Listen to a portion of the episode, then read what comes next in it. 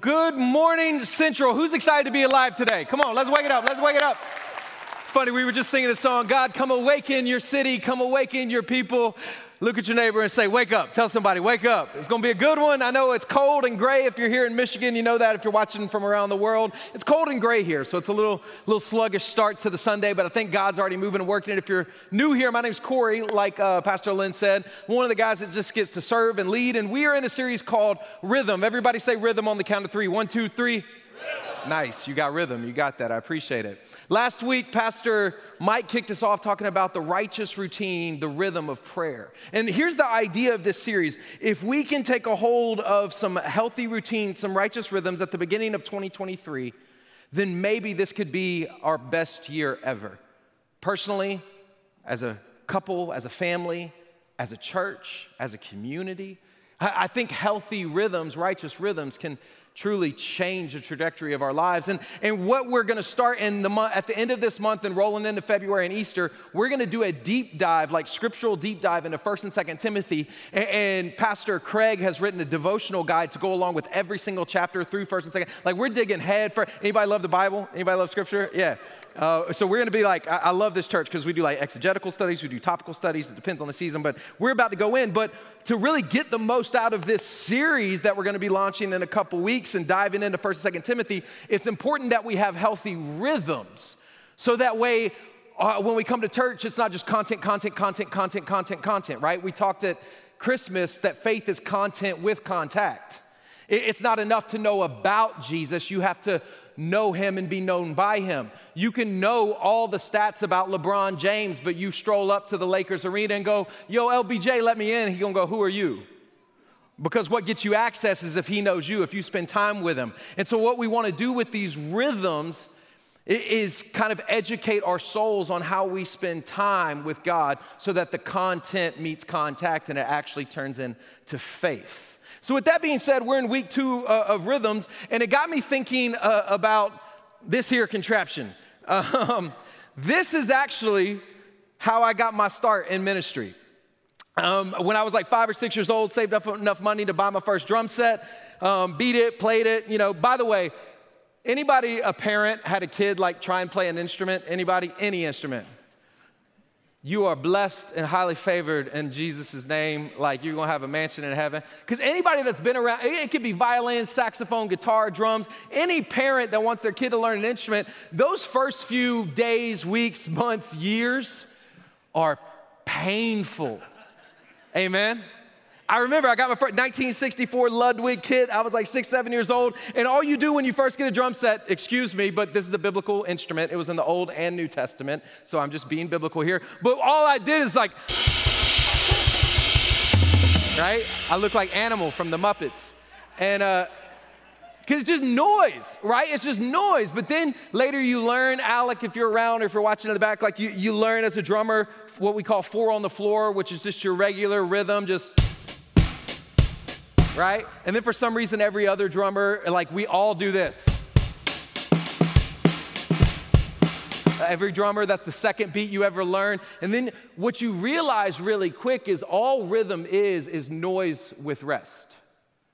All, all rhythm is, is tempo where we make noise but with intentional rest. That's how we, those of you musicians in the house, you, will agree with this. Those of you aren't, it may go right over your head. But when you read music, you have notes. So you have a whole note one, two, three, four. Half note one, two, three. Quarter one, two, three, four. Eighth one and two and three and four and triplets. Da da da da da da da da da da da.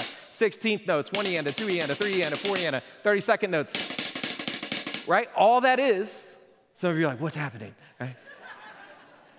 But you musicians, you're like, I like this church. This is, this is my message. All that's happening there is we're creating rhythm with tempo and rest, with, with noise and rested. And I grew up um, playing in church in middle school and high school. In high school, I got to tour. I got to play a bunch of festivals around the country. In college, I went to University of Florida and I, and I left my little Southern Baptist church and I rolled up on a church called Greenhouse. And Greenhouse Church was AG, Assemblies of God. And I rolled in and it was the most diverse church I'd ever been a part of to that point. I walked in and it was like a third white, a third like African American black or Caribbean American black, and, and then it was a third like Asian or Latino, and I loved it. It looked like heaven. Every tribe, nation, and tongue, right? So I love our Water's Edge family. When we all get together, just people from all around the world. Sounds better that way with diversity. There is no harmony without diversity. And anyway, so like stepped in there and, and, like my second Sunday there, like I've always been taught, like if you're a part of a church, serve. That was just ingrained in me. And so I remember I went up to George Dumaine, uh, this Haitian guy, he was the worship leader, and I just walked up to him and I said, Hey man, you don't know me, my name's Corey. Um, I grew up playing drums in church and I make videos. If either one of those can be helpful, I'm here. If not, I'm still here. I don't know if you know, like God changed my life through that conversation. George became one of my biggest mentors and one of the guys that discipled me more than ever in life. We went on to put on ministry events with over three, 4,000 unsaved students at the University of Florida. Like God, all from a conversation at church just saying, hey, I'm willing to serve. Many of you may have walked in here today and you're like, man, I want community. I want God to move in my life. Often it just comes by going to the info desk or coming up to Travis or somebody and just going like, hey, here's what I'm good at. Can y'all use it? Maybe not. But sometimes when we just bring our time, talents, and treasure and offer them to God, that's when God moves in our lives. And for me, George was like, bet. So he showed up at my house two weeks later for a tryout. I had a drum set. So he comes, and I grew up playing, you know, in, in churches, so I can bust out the Hillsong, I can bust out the Chris Tomlin and Michael W. Smith, but this church wasn't one of those churches. Um, I grew up in a white church. Let me just put it plain. Like I grew up in a white church playing CCM, Travis, and uh, Greenhouse Church was not that. It was very diverse. So he he passed me through, and he was like, okay. You're on next Sunday, and he sent me the set list. And the set list was Hosanna by Hillsong. Y'all know that one, right? That's how Hosanna starts. I was like, oh, I'm gonna tear this up. They don't even know. And then the next song was How Great Is Our God by Chris Tomlin. I was like, oh, come on. That's so easy, right? It's super simple. And then the next song was by this artist, Israel Houghton, and the new breed. See, one of you knew. and it was called All Around. And then the fourth song was this song called Blessed by Fred Hammond. Anybody know who Israel Houghton and Fred Hammond are? My people. Amen. They are gospel artists. Let's just, I'll put it plain like growing up playing drums in white church ain't quite the same as growing up playing drums in a gospel church. And all of a sudden, I got a steep education in music. And I showed up that Sunday and I was ready to rock. I, I memorized the songs, and, and, and, Blessed by Fred Hammond had a bunch of upbeats, and we never hit and crashed on upbeats and CCM. We crashed on downbeats. And so I had to learn upbeats, and then all around was like a calypso beat. So it was like, and I, like, we didn't play that in white church. I was like, what And so I, I memorized them and I got ready. And I show up and I start to play a rehearsal. And man, I'm giving it my all. Like we get, we play the first song, we get to the third song, and I'm, I'm doing the most, just filling up all the space. Like, let's go, I got this. And I'll never forget, George stopped the whole band. And he came over to me. And he's like, hey man, you okay? and I was like, yeah, yeah, dude. Like I, I, practiced really hard on this. And he's like, yeah, we can tell. Uh, and he's like, but hey, you, you don't have to do that much. I was like, what do you mean? He goes, well, you know, you can stop from time to time, pull back. You know, like right here, instead of you soloing, maybe let the piano, maybe let the guitar. And he said this, he goes, Corey, we all know you're good. Like he, he goes, we know you can play, but to be a mature musician, you have to know when to stop. And then it hit me. Like musicianship, like life, maturity is often shown in not how much you can do, but knowing when to rest, knowing when to stop. Some of the best bands in the world have some of the best musicians, and they play the simplest music. Because maturity is discipline. Discipline is knowing when to stop, when to rest. And did you know the rhythm of rest existed at the very beginning of creation? The title of my message today is The Rhythm of Rest. And let me just ask this question to start Are you rested? Are you rested? Do you feel rested. Did you know rest is a command in Scripture? Do you know rest was implemented and modeled by God Himself? In Genesis chapter 1, y'all know the creation story, right? Genesis chapter 1 is a poem. It's like a song that tells us in six days God created the earth. And it tells us how he created and what he did. And the point of Genesis chapter 1 was for all of humanity, humanity to know that God loves you a lot. That's the point of Genesis 1. God created all of this to be with you and to be with me. And in Genesis chapter 1, like you can read it, but I don't necessarily read Genesis chapter 1, I hear it. Because I don't know if you know this, but, but Genesis 1, the rhythm of creation, the rhythm of rest actually sounds like this.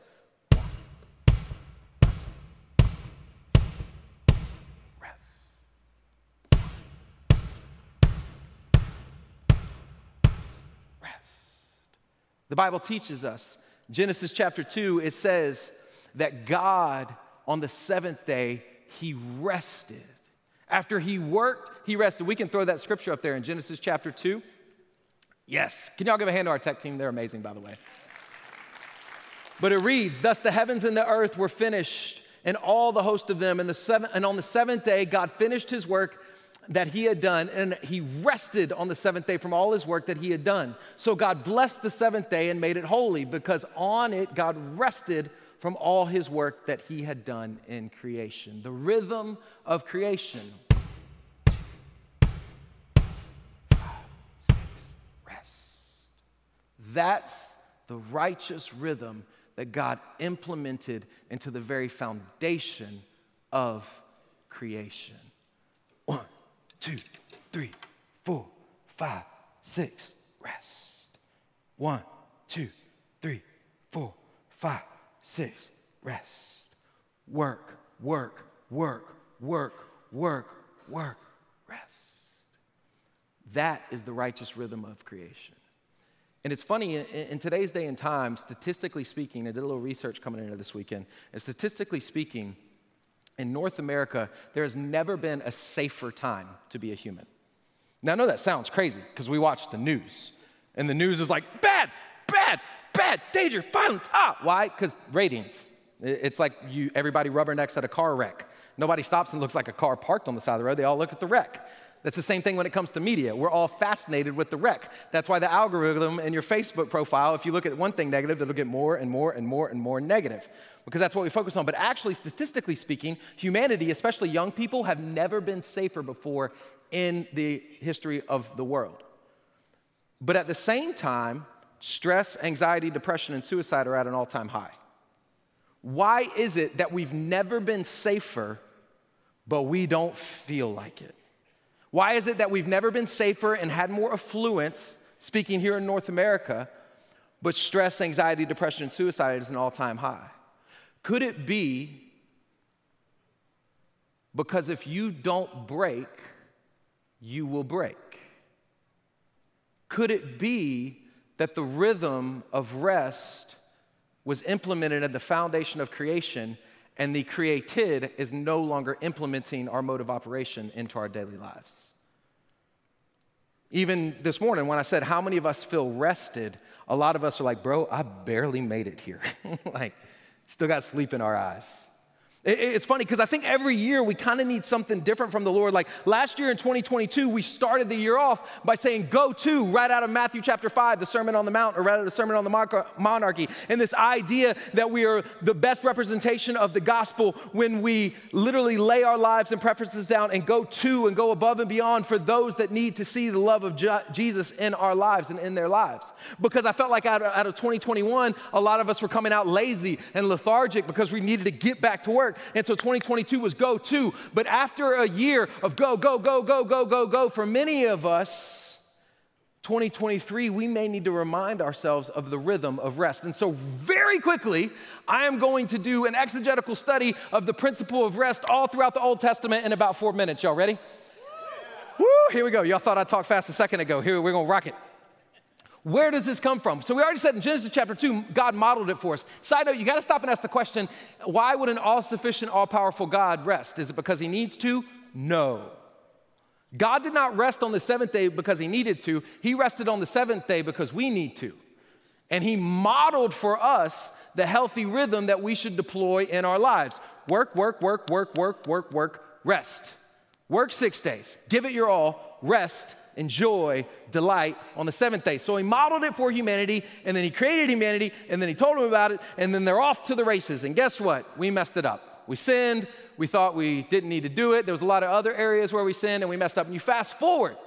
Eventually, you know, God makes this a command.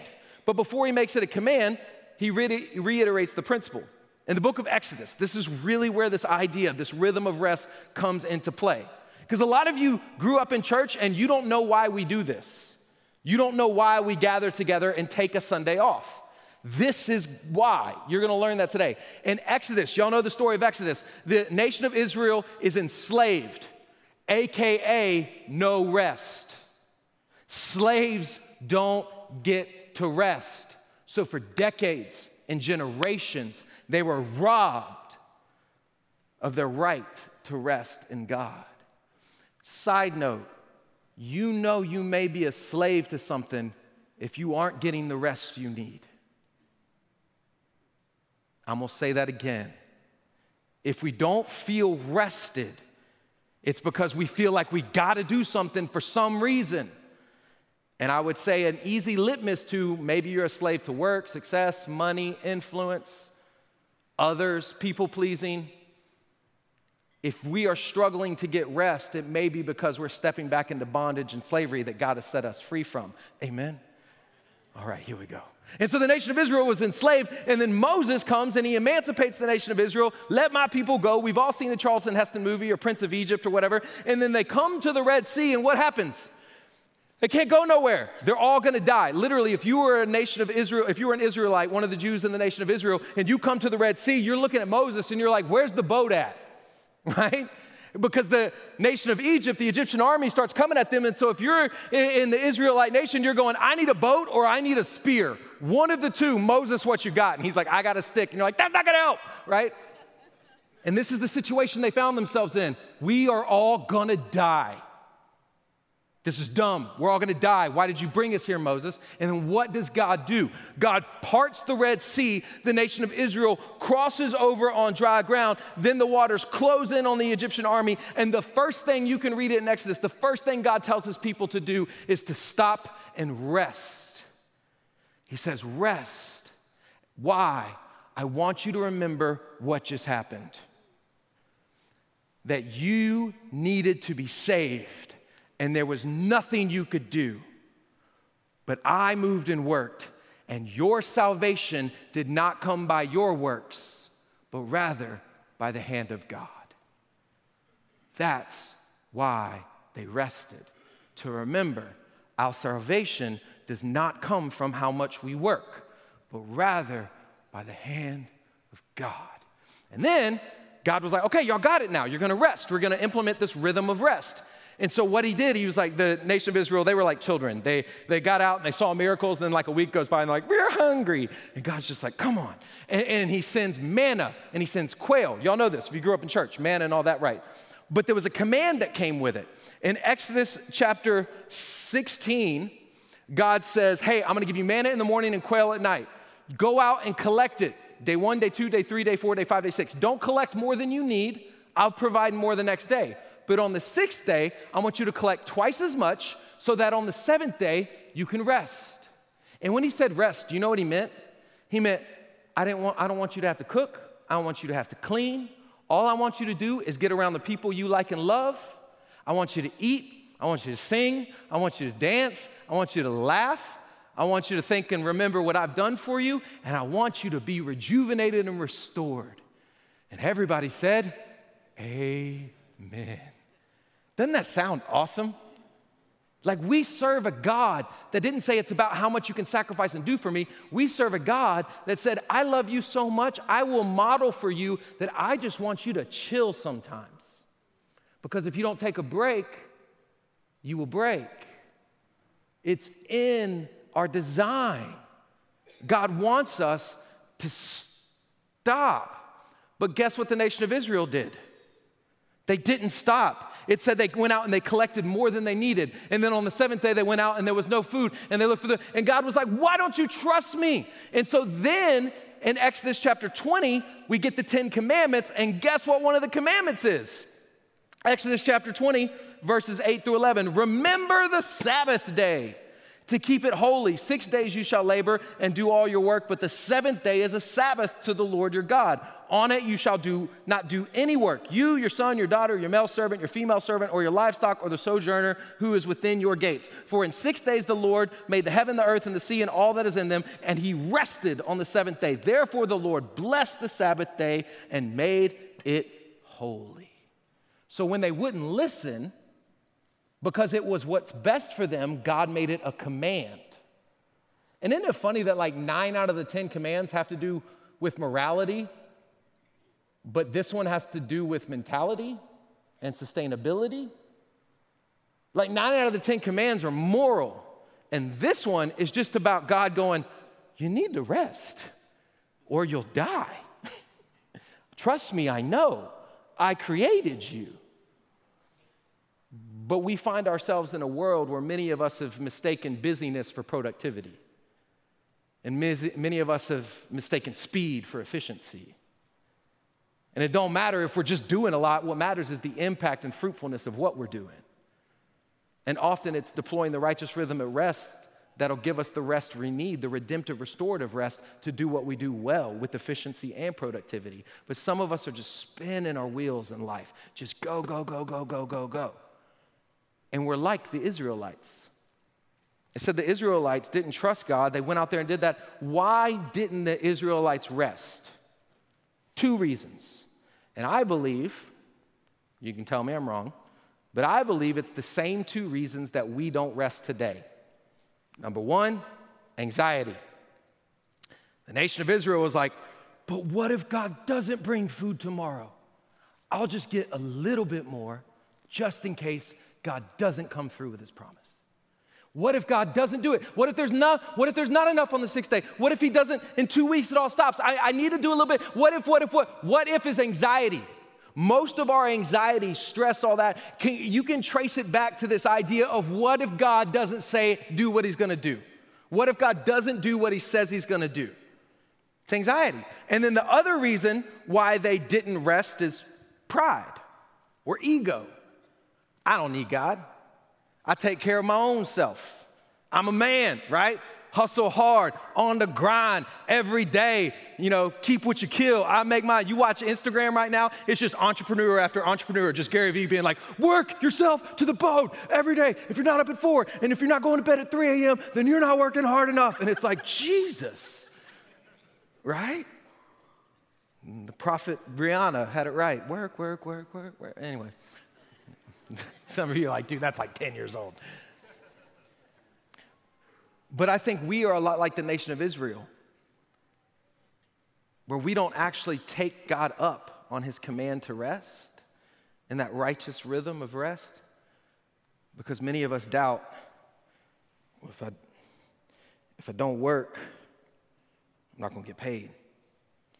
If I, I can do it. I don't, I don't need God. I can take care of it. God, no, no, you don't have to worry about me. I got it. I got it anxiety, and pride.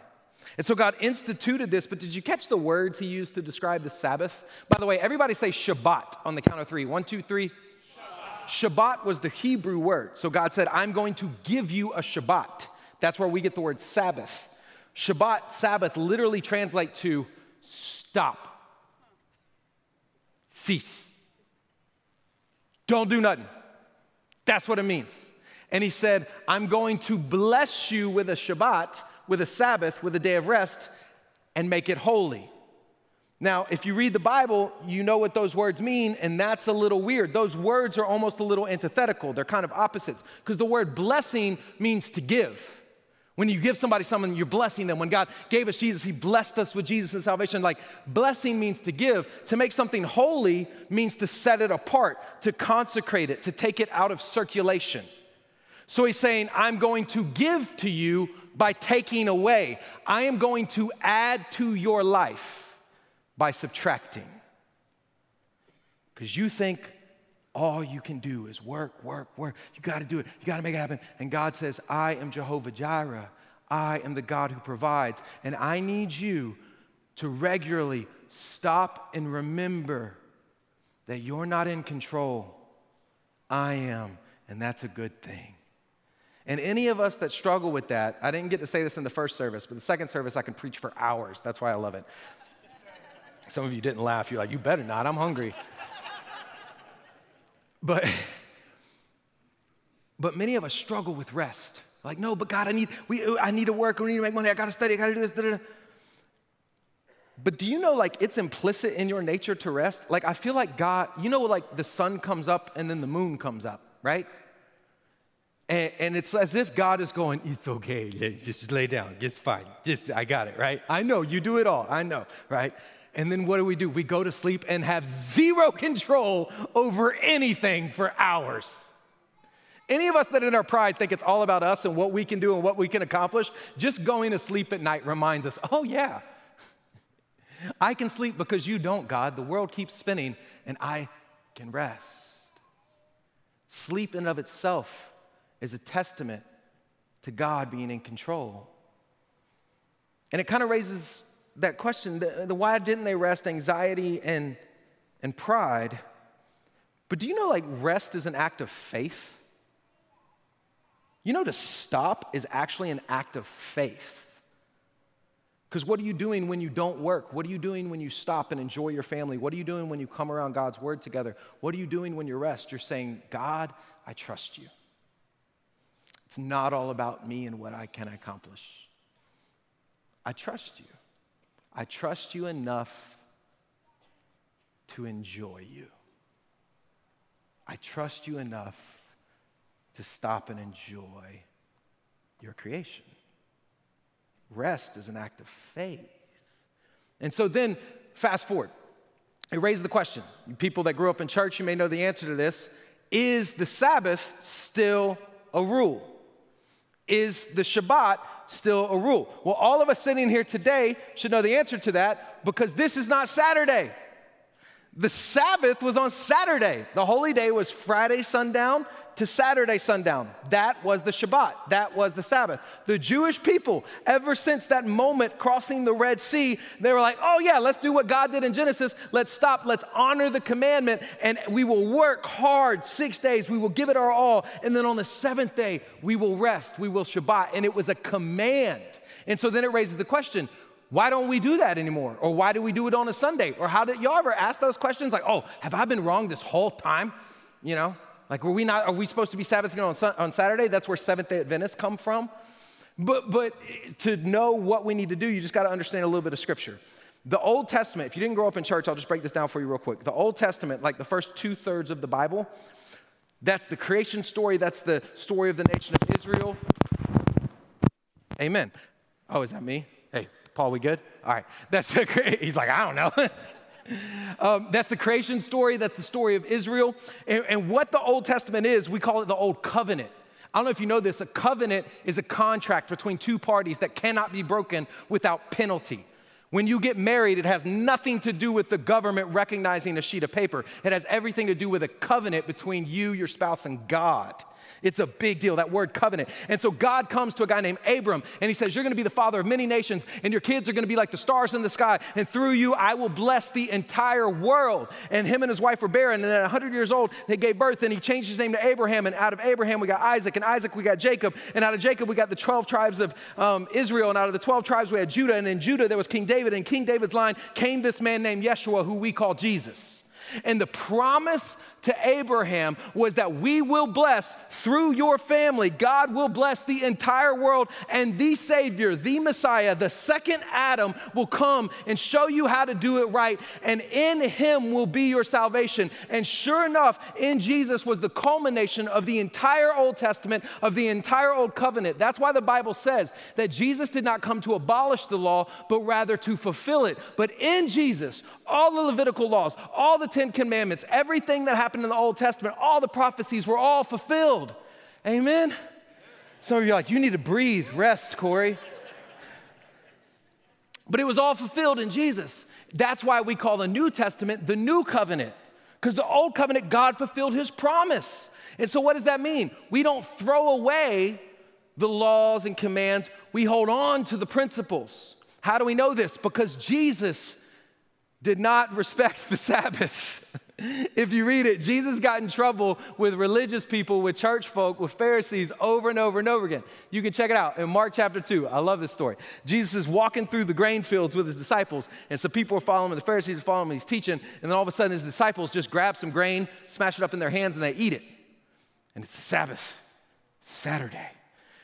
And the Pharisees were like, No! Like they freaked out on Jesus. They were like, Your disciples just took grain. That's harvesting. Harvesting is working. You can't work on the Sabbath. That's a sin. Jesus, why are your disciples sin? And you don't do anything about it. They were flipping out. Like, you can't do this. And check out Jesus' response. In Mark chapter 2, Verse 27, Jesus said to them, The Sabbath was made for man, not man for the Sabbath, and the Son of Man is Lord even of the Sabbath. Let me break that down for you in layman's terms. I love this. He said, You're missing the point. God gave you a day off for you.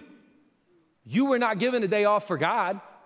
He loves you so much, He wanted you to relax for a day and regenerate and restore and rejuvenate your life and get ready for the next week.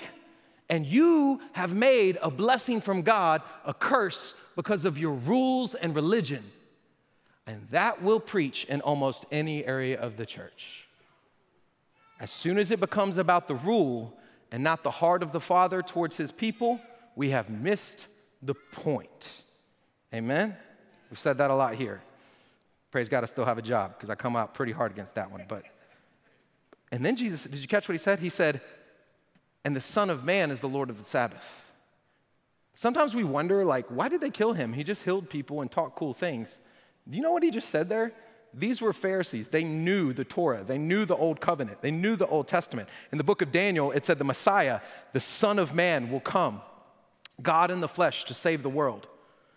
Jesus just ripped a nickname from the prophet Daniel and called himself the Son of Man, which is to say, I'm the Christ, I'm the Messiah, I am God in the flesh. And God is the Lord even of the Sabbath. And if you're the Pharisees, you're like, you can't say that. You can't claim to be God unless you are, which he was. And then Jesus did it again. There was this time he was walking through, and there was this man with the withered hand. And it was kind of a setup from the religious folks. They were like, let's see if he's going to work. It was his disciples last time, but let's see if we can set Jesus up to sin, to work on the Sabbath, to work a healing on the Sabbath. And Jesus knew their hearts. And he looked at him and he was like, the Sabbath was all about freedom and restoration. And so that you know I am who I say I am, he looked at withered hand Will and he said, stretch out your hand. And homeboy stretched out his hand. And the Pharisees were like, he can't keep doing that right? They were freaking out. And then he did it again. There was this lame guy that couldn't walk, and it was a Sabbath, and you're not supposed to work. And Jesus said, Get on up, homeboy. And dude stood up and he worked a healing again. Jesus, over and over and over again, was trying to show them it was never about the rule, it was about the heart of the Father. And so it's not about, oh, I rigidly have to keep this every seven days, but rather, like the Apostle Paul says, in Colossians chapter 2 verse 16 he says therefore let no one pass judgment on you in question of food or drink or whether regard to festival or new moon or sabbath these are a shadow of the things to come but the substance belongs to Christ did you catch what he said the all, the entire old covenant all the laws the 10 commandments they were all shadows and many of us today were brought up so stringently on rules that we are holding and grasping and trying to hug the shadow. And Paul said, Why are you hugging a shadow when the shadow caster is here? Why are you trying to grasp at the rules and regulations that were pointing to Jesus? He fulfilled all of them. Just love and follow Jesus, and that stuff will take care of itself. Paul says it like this in Romans chapter 14 One person esteems one day as better than the other, while another esteems all days alike. Each one should be fully convinced in his own mind. The one who observes the day observes it in honor of the Lord. In other words, what Paul says is the rule of the Sabbath is no more, but the rhythm of creation is still there. You were created, I was created to work, work, work, work, work, work, rest. That is a rhythm.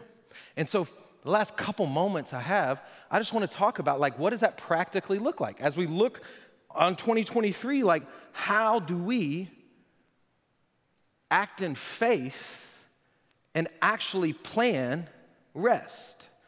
Because how many of you know this? Rest is your responsibility. Anybody ever had, I mean, if you had a boss do this, he's a really good boss. By the way, Craig does this for some of us. But you ever have a boss come to you and go, You've been working way too hard. Here's two weeks off paid vacation outside of your vacation. You need some rest. Anybody have a boss do that? Stay at that job, right? Why? Because we all believe that our rest, your rest, is your responsibility. When you need rest, when you need a break, when you get tired, you'll take a break. But if you're wired like me, literally, this is the pot calling the kettle black. Anybody that knows me knows I am the worst at this. Usually, I preach what I need to practice so that way I'll practice what I preach. So today, I'm starting this year off track. He's laughing because he knows my schedule. He's like, You hypocrite. but genuinely, this year, like even at the beginning of this year, I'm trying to rest more. Why? Because there, there's rhythms in everything, right? Let, us look at, let, let's take your year. Think about 2023 as a whole. Every industry, every career, every season of life has a rhythm to it, right? Students, you know, I got semester study, I got summer, and then we kick back up in the fall. Like if you're an athlete, you have preseason, season, off season. What does that mean? Rest in the off season. Preseason, work, work, work, work, work. Get at peak physical condition. Season, execute at the highest level for as long as you can. Off season, rest.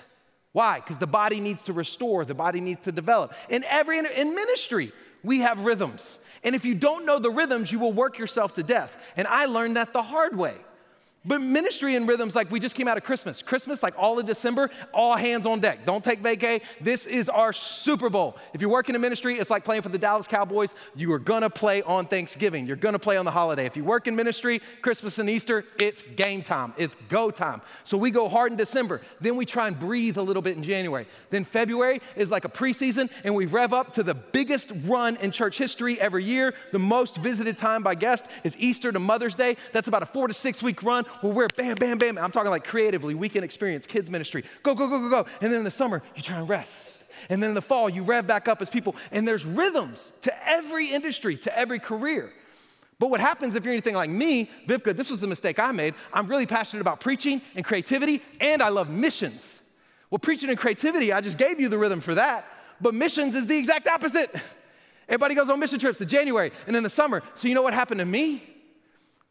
When I started in ministry, I was just just here. And I'll tell you in a second what it really resulted in. But, but it behooves us this year if if rest is a rhythm that God Himself practiced and instituted, does it not behoove us, if our Creator made His creation to operate like this, to stop and plan and take responsibility for our rest and go, okay, I got a bunch of conventions coming up and I'm gonna be traveling a lot for work, but I'm gonna be home, so I'm gonna take my son hunting, or I'm gonna go play basketball, or me and my wife are gonna do like twice the date nights in this time, and then we're gonna look at the rhythm of your year. To find balance, you often just need to find the rhythm. And here's the deal some, some months, some weeks, you gotta go, you gotta work hard. Jesus did that. There were days where Jesus worked all day, and then he worked through the night, and then he worked the next day. But you know what he would do eventually? He would withdraw and rest. If Jesus needs rest, if God's rest, rested, we need rest. So that's a year. Think about like um, think about like your day. Um, two things I would say when it comes to rest during your day. I had a leader tell me a while back. He said, Corey, split your day into thirds. So like six to 12, 12 to six, six to 12. Or like, you know, what would it be? Eight to 12, 12 to four, four to 12, whether you want four hours or six hours. And he said, work two, rest one. Work two, have quality time with your family one.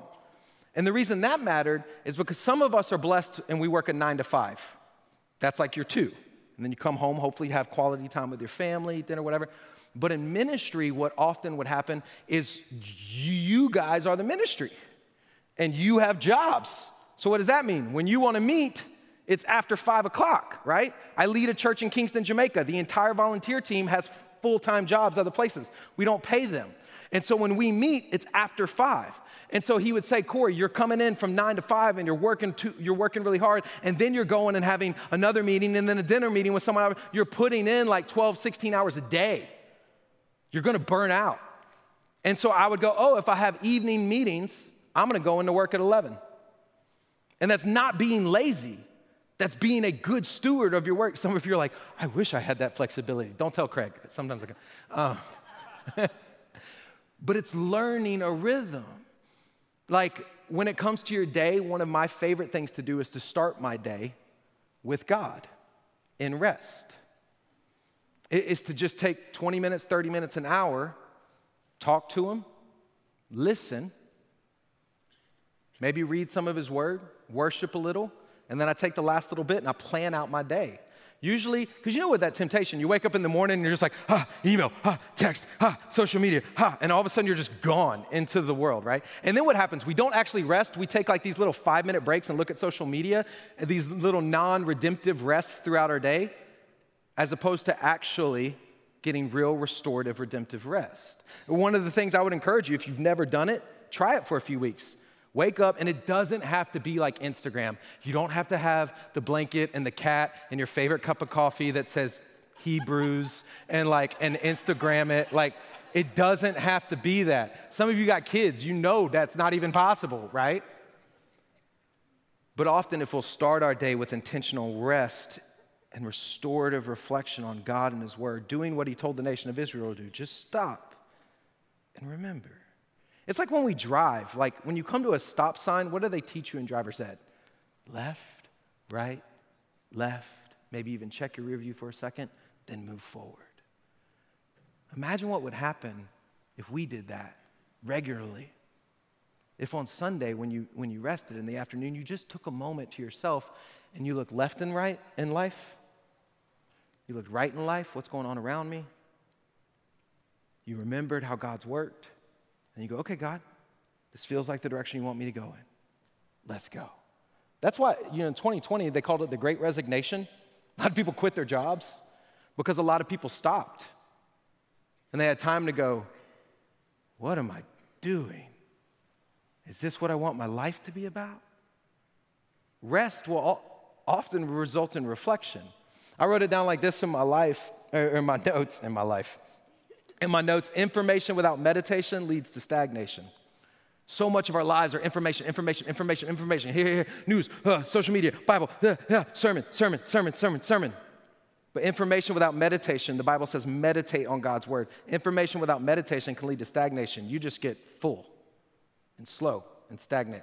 But I wrote it this way information with meditation leads to transformation and even innovation when we take in information and we stop, we go, God, how does that apply to my life? What does that look like? Information with meditation, then God can transform you by the renewing of your mind, and it actually leads to a better life, which is innovation. And then it just goes back to the question Are you in tune with the righteous rhythm of rest? Are you rested? It kind of begs the question you ever ask, like, why do we do it on Sundays? If the Old Testament and the Jewish law, the Sabbath, the Shabbat was on Saturdays, why do we do it on Sunday? This is, this is a good one. I like this one. It's because there was a day of atonement, a Friday, where Jesus, the one the Old Testament was about, he went and died on the cross. It's Day of Atonement. Saturday was the Shabbat, the day of rest. So what happened? The Israelites all stopped. And they weren't working because Jesus was. And on Sunday, Jesus rose from the grave. And the Jewish followers were like, ah, he did it. He's the one. Oh my God. Like they lost their minds. They gave their lives to it. They sold their houses and their homes and they gave it to everyone in need. And what they started doing, they were like, yo, instead of Saturday, since the Shabbat is not a rule anymore and Jesus proved himself that he is the fulfillment of the covenant, they would get together on Sunday because that's the day Jesus rose and they would party they would get together on Sunday and they'd be like, He rose on this day, like three weeks ago, like three years ago. And they would sing and they would dance and they'd be like, You hungry? You need some food? How do we help you? And then they would talk about God's word and they would talk about the rhythms and they'd be like, All right, go give it your all the next six days. I'll see you at the next party on Sunday. Why we gather on Sunday is because we are still celebrating that Jesus rose from the grave on a Sunday. This is the only party in humanity that has lasted 2,000 years. That's why we gather on Sunday. Y'all didn't know that. I can tell. Y'all didn't know every Sunday you are invited to a party where we celebrate that that wasn't the end of his story. He rose from the grave, and we should come in here and be like, oh my God, I don't have to be afraid of death. I don't have to be afraid of anything. And I don't even have to work myself to the bone to get God's love or to make it through this life because God loves me so much that he died on the cross for me, that he rose from the grave for me, and he loves me so much, he even wants me to rest. So, what does your rest look like this year? I'd highly encourage some of you are here today because this is your day of rest. Praise God. Come hang out with us for an hour, hour and a half. You can even serve and it still be a day of rest. It's an hour like, but here's what I would ask you Are you doing something that is redemptive, that is restorative to you, that is rejuvenating? Some of you, if I said, hey, just cuddle up with a book in the corner and a cup of coffee all day, you'd be like, yes, Lord, right? Some of you, if I said cuddle up with a book and a cup of coffee all day, that would be your hell. You know what some of you need to do? You need to cuddle up with a book and a cup of coffee all day. You know what some of you need to do? You need to get on the boat. You know what some of you need to do? You need to play around the golf. You know what some of you need to do? You need to just go hang out and play board games with your kids. You know what? You need to figure out what is redemptive and restorative and rejuvenating for you, but bring God into it. It's not a true Sabbath unless you reflect and remember that salvation is not by works alone or by works at all, but by the very hand of God. I can rest because He takes care of me. It reminds me, I told you guys, I made the mistake in ministry of just going too hard too long. I, I was. Uh, out of college, 22, immediately started working for a church in Florida, helping them plant, and then that led to pastoring down in South America, and that led to planting a church in Miami, and that led to helping a church plant in New York City. Man, I was just go, go, go, go, go, go. And um, i never forget, I was 25 years old, and I had a break in between when I helped that last church plant when the next opportunity started. And I'd been through a lot too in, the, in those like three years, but God did a lot. And um, I remember I was at my home and I was planning a backpacking trip across Europe with my brother. I had a few months before my next opportunity started. And my brother had just graduated from college, so we were like, high school dream, let's go backpack Europe. Yeah, saved up, and I'm excited. So I'm home and we're supposed to leave in like three, four weeks. And, and all of a sudden, I go and play golf with my dad, and then the next day, I, I wake up and I can't breathe. I'm going, and I'm kind of, and my side hurts so bad. And uh, my parents take me to the urgent care, and the urgent care doctor was like, You have the flu and a pulled muscle. I was like, Don't feel like it, doc. He was like, Take these, med- these meds, you'll be fine. So I go and serve at this conference called Passion in Atlanta. Just show up, not paid, just like, Hey, I'm here, how can I help? Thousands and thousands of college students filled the Mercedes Benz Stadium, and I was just there driving people around on my own dime because I think that's what you do when you got time. You just serve the church. And uh, but like day three, my cough, like I had never felt that sick in my life. And it was one of the coldest winters in Atlanta. And so I ended up having to tap out at day three. And I drove myself back to Florida. And that night, I woke up and I could not breathe. I was literally going, uh, uh, uh. and I, I rolled out of my bed, the guest bedroom in my parents' house, and I army crawled to their door at like 3 a.m., going, my everything was contracting in me. And I remember I knocked on the door. My dad answered the door looking forward, and I was like, I know you here. And he looked at me like, What? You're a grown man. You having nightmares? Like, what's going on? And I look at him and go, I can't breathe. And he picked me up and they rushed me to the ER. They did some tests, and turns out I had one of the worst cases of pneumonia the hospital had ever seen. And so I tell the, I talk to the doctor, and I'm just like, "Hey, what do I got to do? I'm supposed to be in Europe in two weeks." And they were like, And I was like, no, no, no, I can't. He's like, well, here's what you need to do. Take these meds, come back in a week. We'll, we'll see what happens. So I take the meds, and I'm feeling so much better. Like it's still tight, it still hurts, but I'm like, I'm moving, I'm walking, the cough isn't bad. I'm like, Europe, here we come.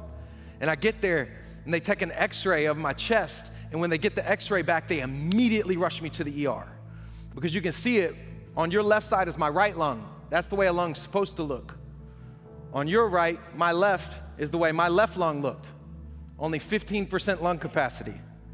The pneumonia had turned, to what, turned into what's called a pulmonary effusion, which is when it gelatinates and takes up space in the lung and becomes hard. And they looked at me and they said, Corey, you could die. Your lung could collapse. And like, I don't know how you're walking. And so they said, You got to do, we're going to do one surgery where we're going to stick like a foot long needle into your back and try and draw that stuff out.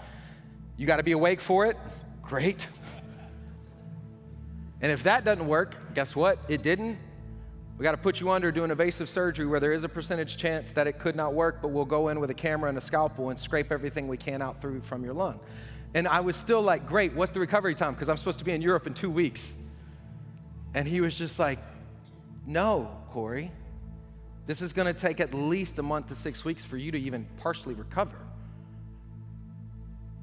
And I just looked at him and I felt like my heart broke. And I was like, why did this happen to me, doctor? I'm 25. I play sports. I work out. I eat relatively right. Like, why, why did this happen? And he goes, Well, tell me about your life. I, started, I got excited. I started telling him about ministry and I was telling him about all I did in Peru and Miami. And he's like, Tell me about a regular week. And I started telling him about my week and I tell him about relational stuff I was dealing with and family stuff and da da da. And he laughed at me. And I'm like, What? And he goes, Oh, Corey, you wouldn't take a break, so your body did. He goes, This is stress induced pneumonia. Your body is literally saying, Stop, or you'll die. And he goes, How do you handle your stress? And I was like, I don't know. I just shove it deep down, right? he's like, Obviously. Because if you don't take a break, you will break. It made me think of that verse that we all know in church, Psalm 23. The Lord is my shepherd, I shall not want. He makes me lie down in green pastures. He leads me beside still waters.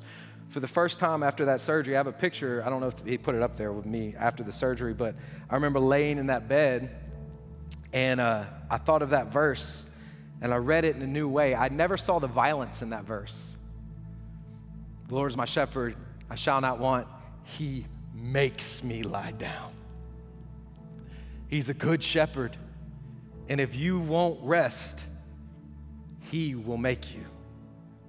Your body, in and of itself, needs it.